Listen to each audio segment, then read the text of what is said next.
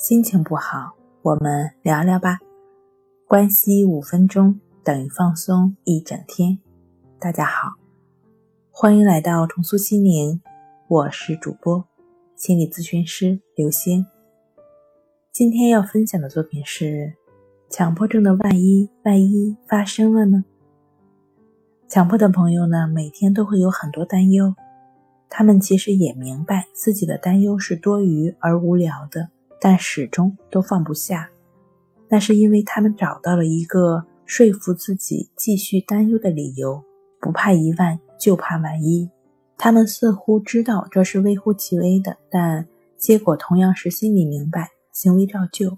那到底是什么原因使强迫的朋友对这万一唯命是从呢？而对万分之九千九百九十九置若罔闻呢？根源其实还是完美的性格。那么，完美到底是什么呢？完美不是宏伟的追求，而是指细节的追求。完美是从细节上体现出来的，而万分之一正好是细节的细节体现。所以，强迫朋友当然是要死死的抓住他不放。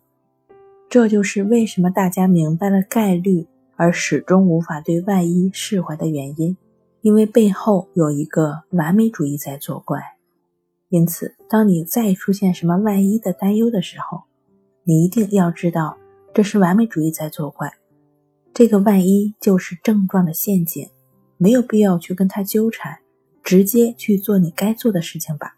因为万一不是我们人能够控制的东西，如果万一这么小的可能性都发生在你身上，那可能神仙也很难改变。更何况现在什么事情都没有发生，万分之九千九百九十九都不会发生呢。好了，今天跟您分享到这儿，欢迎关注我们的微信公众账号“重塑心灵心理康复中心”，也可以添加 S U 零一一二三四五六七八九与专业的咨询师对话，你的情绪我来解决。那我们下期。